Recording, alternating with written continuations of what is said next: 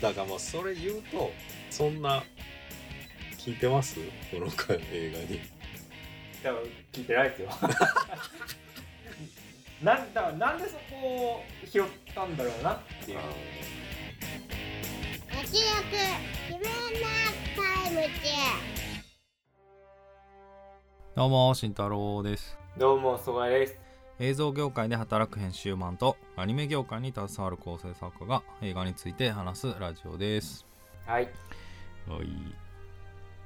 先日ですね日本アカデミー賞、えー優秀賞が発表になったということでちょちょっとね賞レースの予想をしていこうかなと思うんですけども。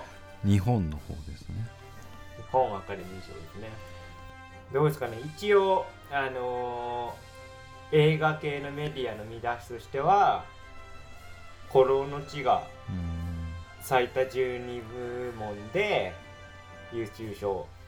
でそのなんか対抗として、あのードライブ・マイ・カーがね続くんじゃないかみたいな感じではい。言われてますけども。なんか気になったノミネート作品とかありますか？気になった。うーん。曽我君が行きたいって言ってたキネマの神様が優秀作品賞にノミネートされてますけど。まあちょっとなんか山田洋次枠というか 松竹枠っていう感じもしますけどね。まああの作品見てないのでうん。あまり言及できませんけども入ってましたね。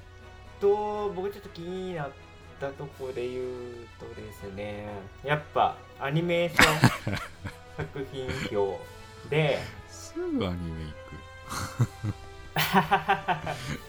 あの僕らがね特集したはい。中ですと「新エヴァ」はい。そして「竜そば。はい」で「愛の歌声を聞かせて」が入ってまして「愛の歌声を聞かせて」が入るんだと思ってちょっとびっくりしましたね。ん漁港の肉子ちゃんみたいにね明石家さんまプロデュースでみたいな感じでもないし呪術廻戦みたいにねもう今一番数字的にはヒットしてますっていう感じでもないからこの並びに入ってるのはすごいなと思って。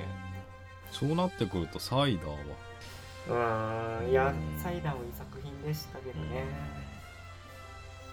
どうですかね？作品表の話に戻すと「えーキネマの神様」「コロの地レベル2」それから「素晴らしき世界」「ドライブ・マイ・カー」「守れなかった者たちへ」というねはい。5作品。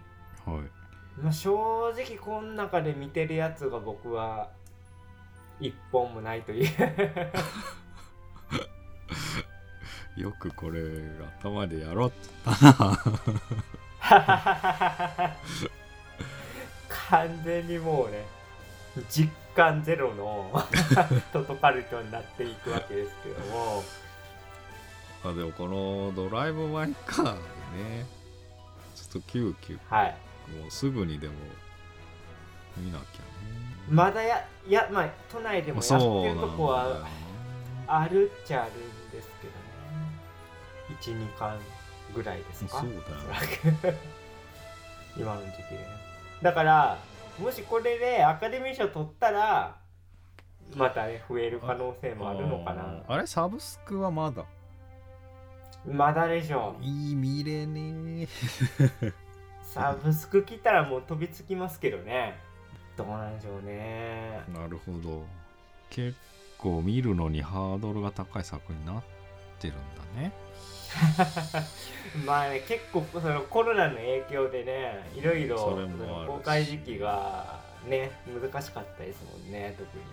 どうなんですかねなんかドライブ・マイ・カー行きそうな気しますけどね。でもこの日本アカデミー賞っぽくないというかドライブ・マイ・カーなんかでもたまに たまに頑張るよね。日本アカデミー賞。あのだから送り人が撮った時あったじゃないですか昔。あのパターンでワンチャンあるかなって感じですよね。海外ですげえ評価されててその流れでもうガッとかっさらっていくっていうパターンがワンチャンあるかなぐらいで。いやだからでも新聞記者取ったからねあらあれはあ本当れすごかっにねたね。すごかった。なんかたまに本気出す感じが。謎の。あの新聞記者今ねネットフリでドラママやってて話題になってますね。米倉涼子さん主演で、まあ、確かにねそのパターンありましたね。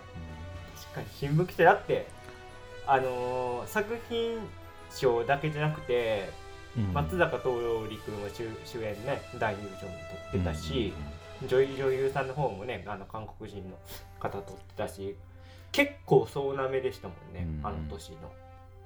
あ主演男優賞じゃあ西島さんが取ってみたいな。あのー僕ら的に言うと助演じゃなくてえっ、と主演女優賞をね有村さん言ってほしいですけどね。そうだね。花束で須田君も花束で、入ってますね。うん、いやいやさんぐ散々言ってたのが、はい。どうなるかっていうねこの番組的な楽しみ方がありますけどね。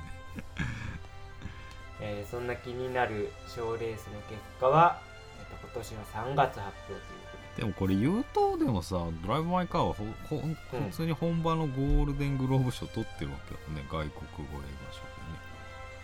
と言ってますねこれでも本場のアカデミー賞もねああそうですよね。気になるところえーということで、えーそんな賞レースも気になるところですが今回の特集はクリント・イーストウッド最新作「クライマッチョ」多分ね本ちゃんのアメリカのアカデミー賞入ってくると思うんで、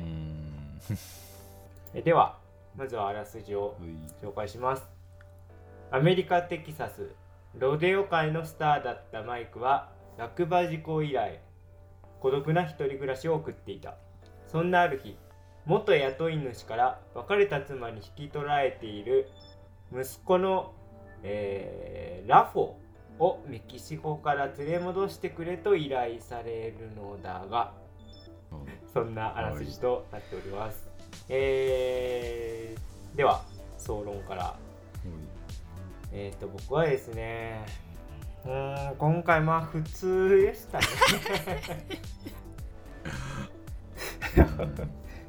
あのー結構僕期待していったんいですよ。やそうだね。曽我君のハードルの上げ方は。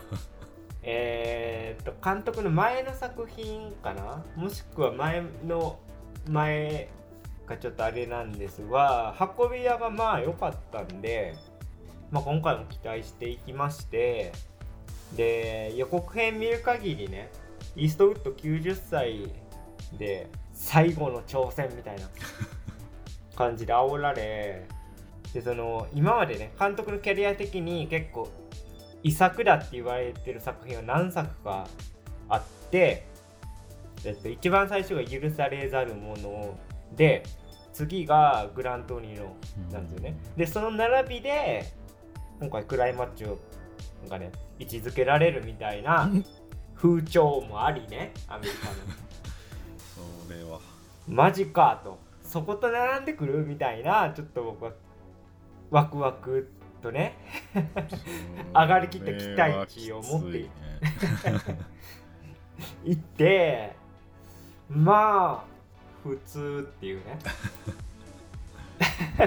いや決して悪くはないんですよ全然ただちょっとね予告編煽ってた割にはああもうう薄味やったなみたいな感じでしたね。あと、えっと、タイトル「クライマッチョで」あこのマッチョっていうのはそのイーストウッドのそのことなんだと。うん。相対化してクライマッチョにしてるんだなみたいなその許されざるものから続く自分のキャリアを相対化してこうやってるね。うん。あーこの名作パターンねって思いながら言ったんですよ。うんメタ視点入ってるような。そう。そしたら 鳥の名前なんかいっていうね。まあもちろんねこのクライマッチョのマッチョはイーストウッドのそのマチズモみたいなのも入ってますよ。でも鳥の名前なんかいと思って。ちょっとこんな感じです。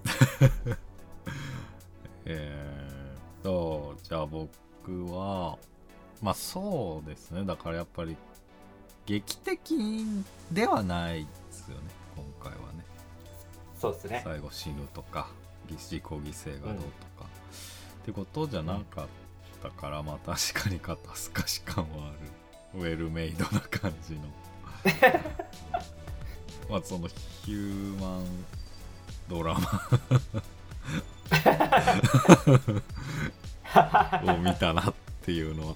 まあ、うん、まあただでも全然その描き方とかうまくてねこうやっぱりうん。そのイーストウッドまああとでもイーストウッドがまあカウボーイでまあちょっと熱い思いを持つ人もいるだろうしなんかアメリカだなっていうのもあって。でもそれがメキシコ行くし、まあその、まあ、子供との違いっていうか、まあ、相対化して見せてくれるし、まあ、子供の親とかも出てきて、まあ、それぞれのキャラクターの相対化した際途中で出てくる村の人たちとかの、えーとの違いがなんかまあ面白いとこではあるかな。何が幸せなのかなっていう、まあ、そういう作品だったんだけどまあそういうところに見出すしかないですよね 今回は。あんまりメタ的じゃなかった。クライマッチョまあかけてるとはいえそんななんか原作あるみたいですけどね今回のやつはそうだよね。でしかもその、あれだよねシュワルツェネッガー主演で一回やろうとしてたらしくて。ああそうですよねで結構前ですしかもスキャンダルでダメになったんだよね。そうそう。あのなんかお手伝いさんかなんかとね、この一番ね、浮気してて隠し子を煽ってみたい一番バタバタしてた。まあ渋いかったっすね。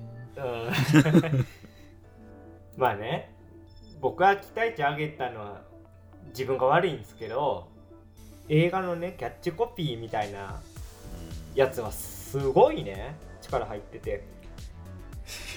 今こそ本当の強さの意味を問うみたいなさ。そういうタイトルクライマッチョでしょ？いやなんかグラントリの級かなって思思っちゃいますよね。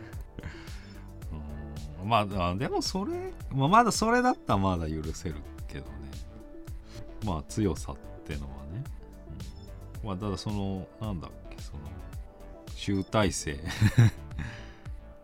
イーストウッドの集大成とかグラントリノとか出された日にはそれちゃうんじゃないかっていうことになるよね。ほんまに。だって監督50周年作品ですみたいな。さ プロモーションしてたわけじゃん。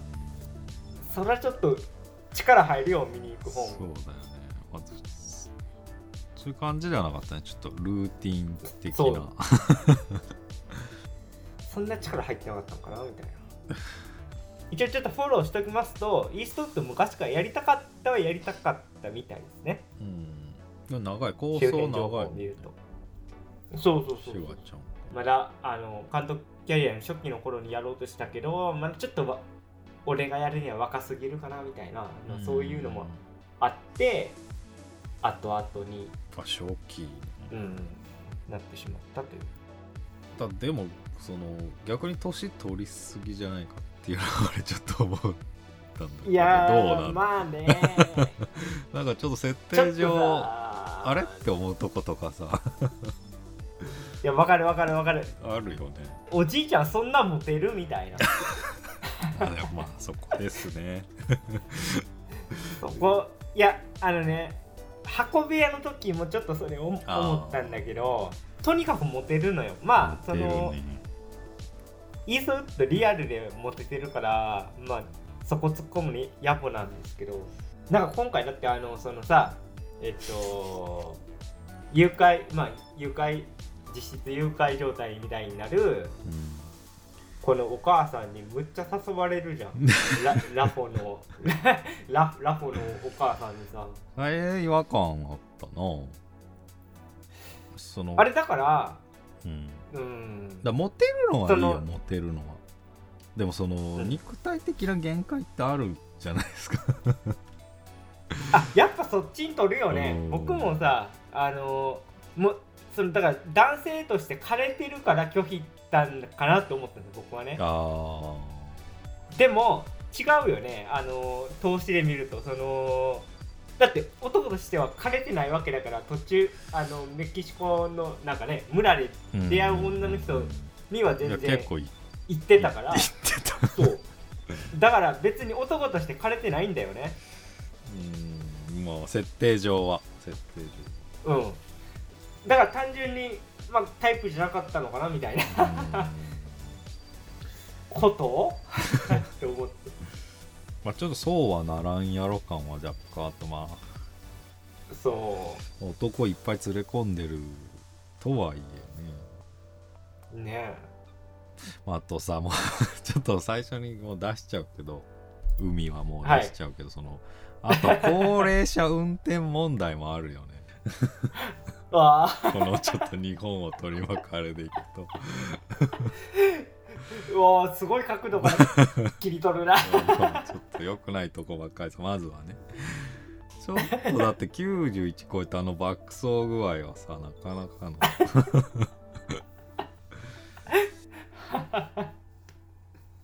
確かにね。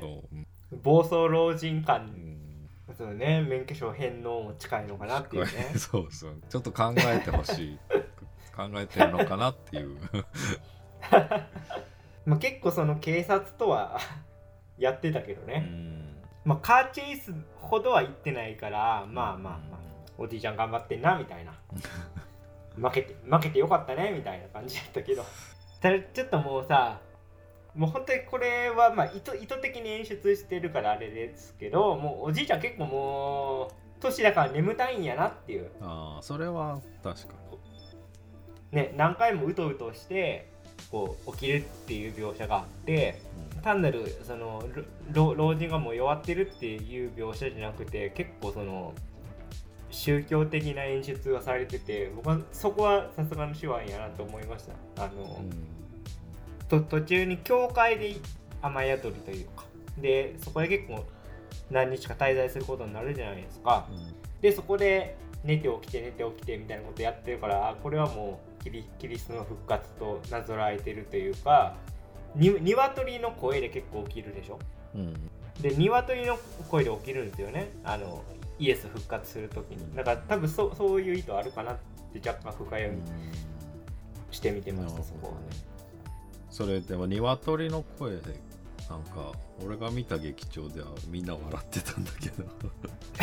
いやいやそれギャグにもなってるからもちろんもちろん。じゃあ今度説明して回るわ。これはね。なんか今回結構ロードムービー的な作りにはなってるんですけど。うんあんまりあんまりちょっとそうなんだていうよねかな。ロードムービーとしても期待しすぎるとちょっとちゃうん。だって戻るからな、そううん。ちゃいますようね、ん。で実質あのさメキシコのそのまあ結構長くとどまるうん。村が中心じゃん、中心だねそうそのさ例えばロードムービーの近年の僕的な傑作で言うとシェフ三つ星フードトラックとかさだ近年ああれ楽しいわけじゃん。ロードムービー感まあいくつもあるよね。やっぱ拠点というか泊まるとこがね。ロードムービーっていうですよね。とね、うん。まあやっぱちょっとロードムービーってないんじゃないかなっていう、まあ、あれだけ環境が揃っててロードムービーじゃないってのも珍しいよね。う んねだって本当にメキシコからアメリカにうん。ね題材としてはさうってつけなのになんかもうねお互いさイーストウッドも、えー息子の方もちょっとなんかいい女作っちゃってたくないなみたいな。まあ全然定住仕掛けたもんね。そう道半ばで。ね。まあでもあの村のシーンでもすごい良かったな。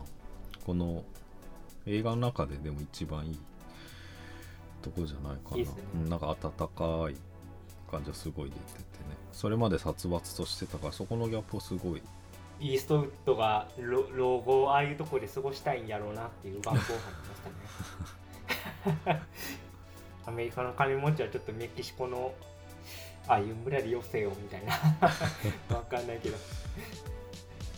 まあそれもあるしなんかなんか漫画とかでありそうなはぐれ医者が行く先々で役に立つ。ドクターこと感すごかったみたいねなあるよね。ああるね。王道で出てたよね。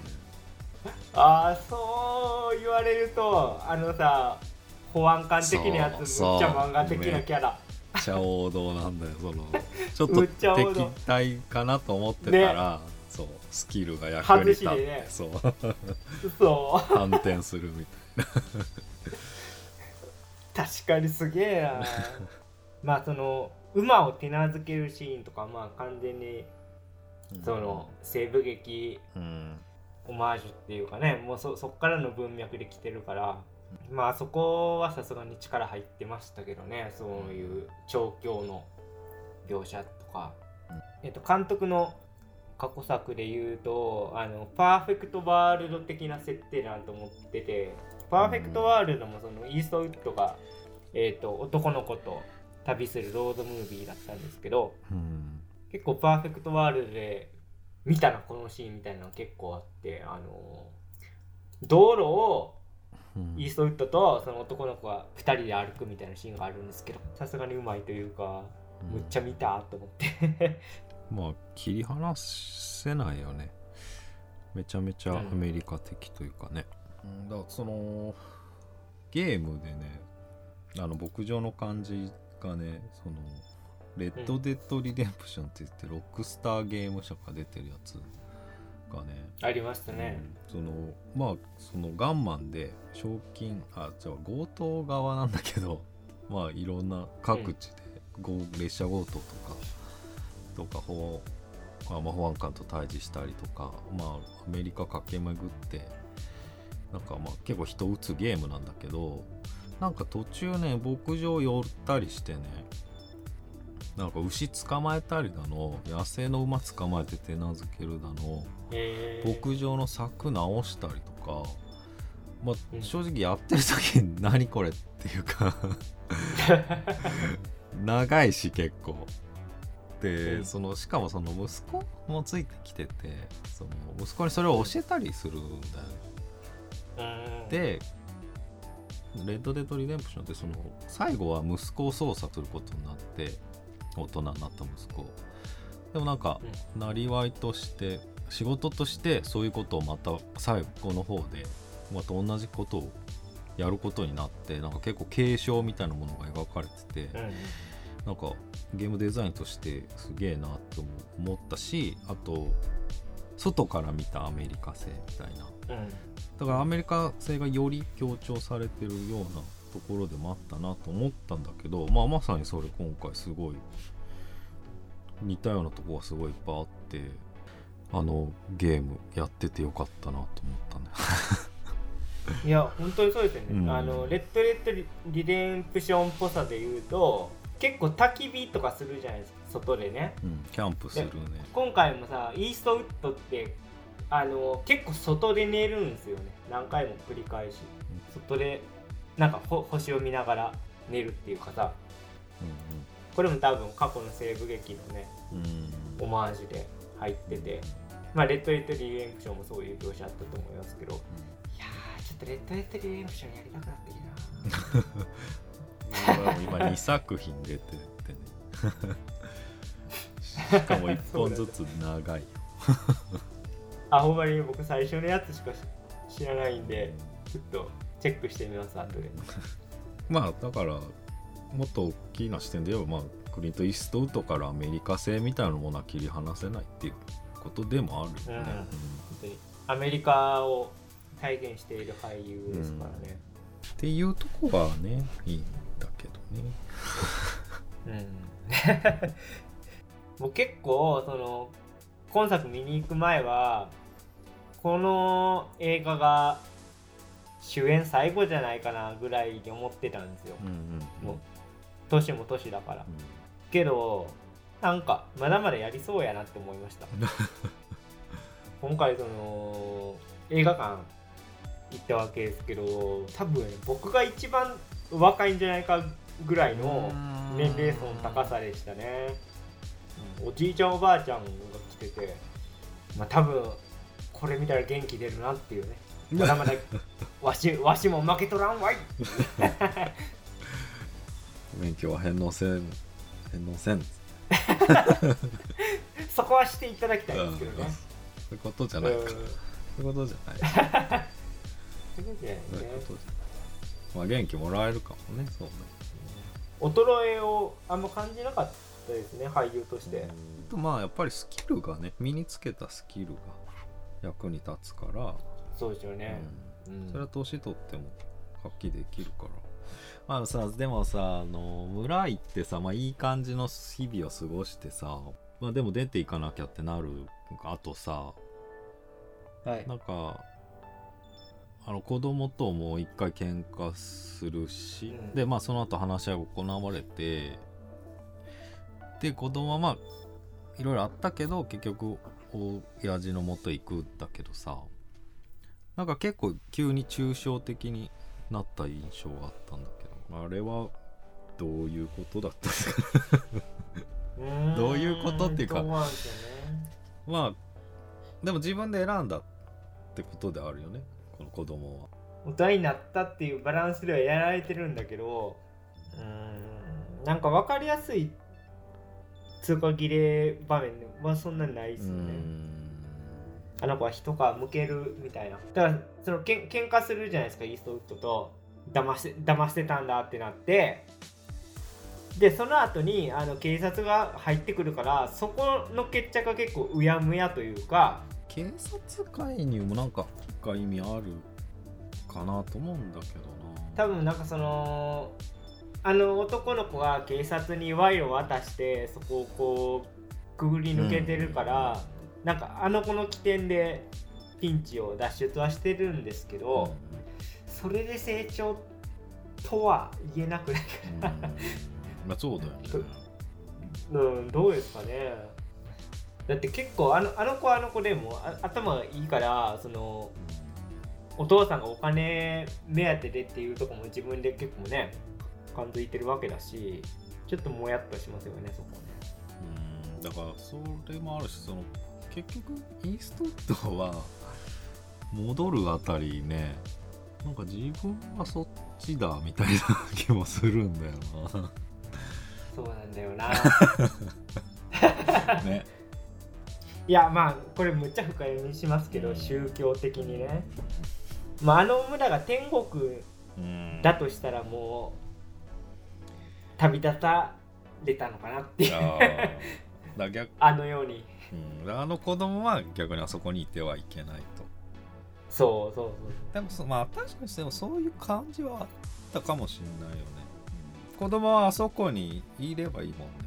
そうそうね。アメリカ人とか、まあ、そういうキリスト教圏の人が見たらちょっとなんか分かるような目くばせはありそうだなと思いましたね今話をだってあれな何でしたっけ？あのさヒロインの女の人もなんかちょっとマリア的な名前じゃなかったでしたっけ？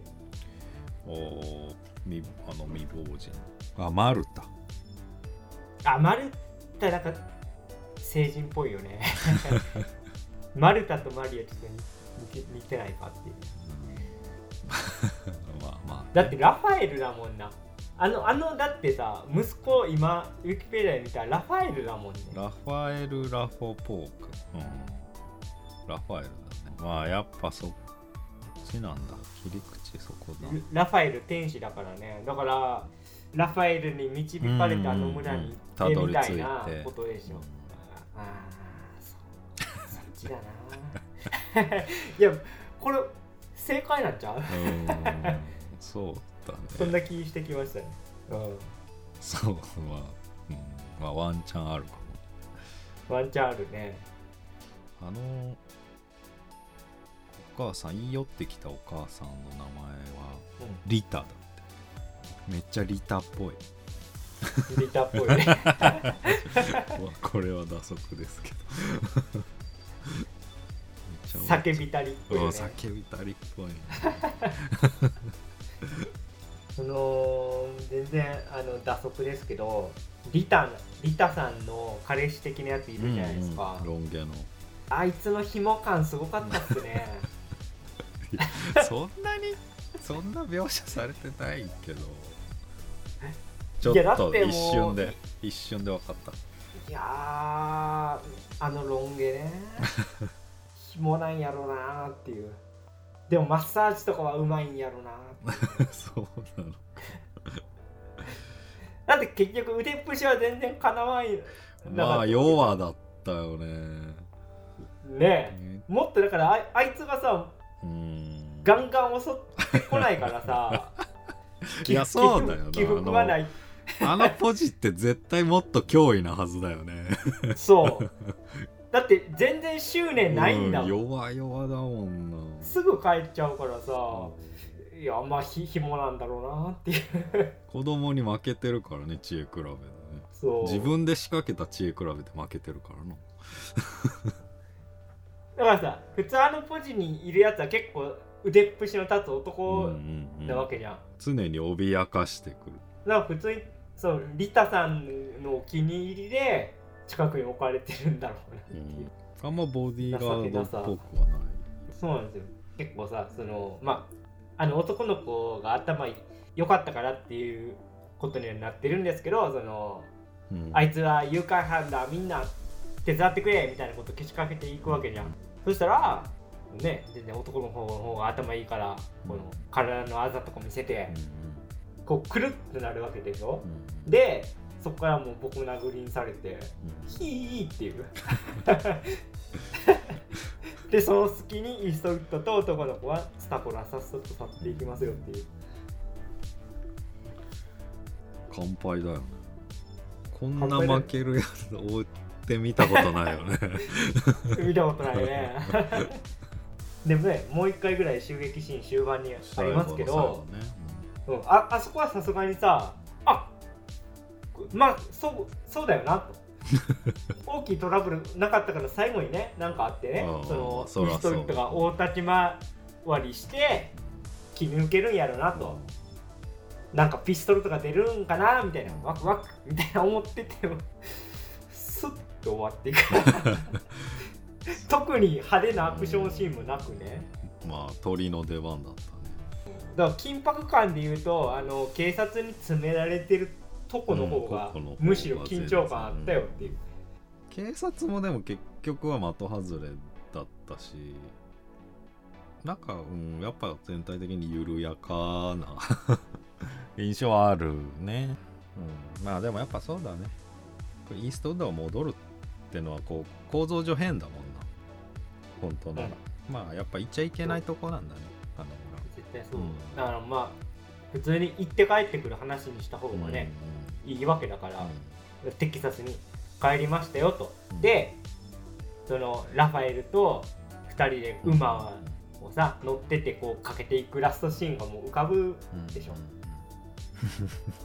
けどあの村に戻るわけだからもうあそこは悲願なんだなっていう、あのあのお店のシーンってこう結構光が差し込んでてふわっとした照明で結構撮られてた気もするしず常に、うんまあ、そのままこう白のホワイトアウトでもうん。全然成立する、いやそうですよね。傷ついてる動物とかも直せちゃうわけだからねイーストウッドは、うん。手話もできるしね。いやそう考えるとなんかさすがだな 片手まで取った、取ったんかなと思ってたけど。片手間では撮ってないけど。ぐらいのねぐらいの、サクッと取ってももううん。これだけのものを。まあでも構造としてはまあ筋は通ってるね、ほんまにそうですよね。だってママイクでしょ？主人公の名前は。これねえっ、と綴りそのままでミミケルにうん。できるからね、ドイツ語読みだったらミハイルになるしね。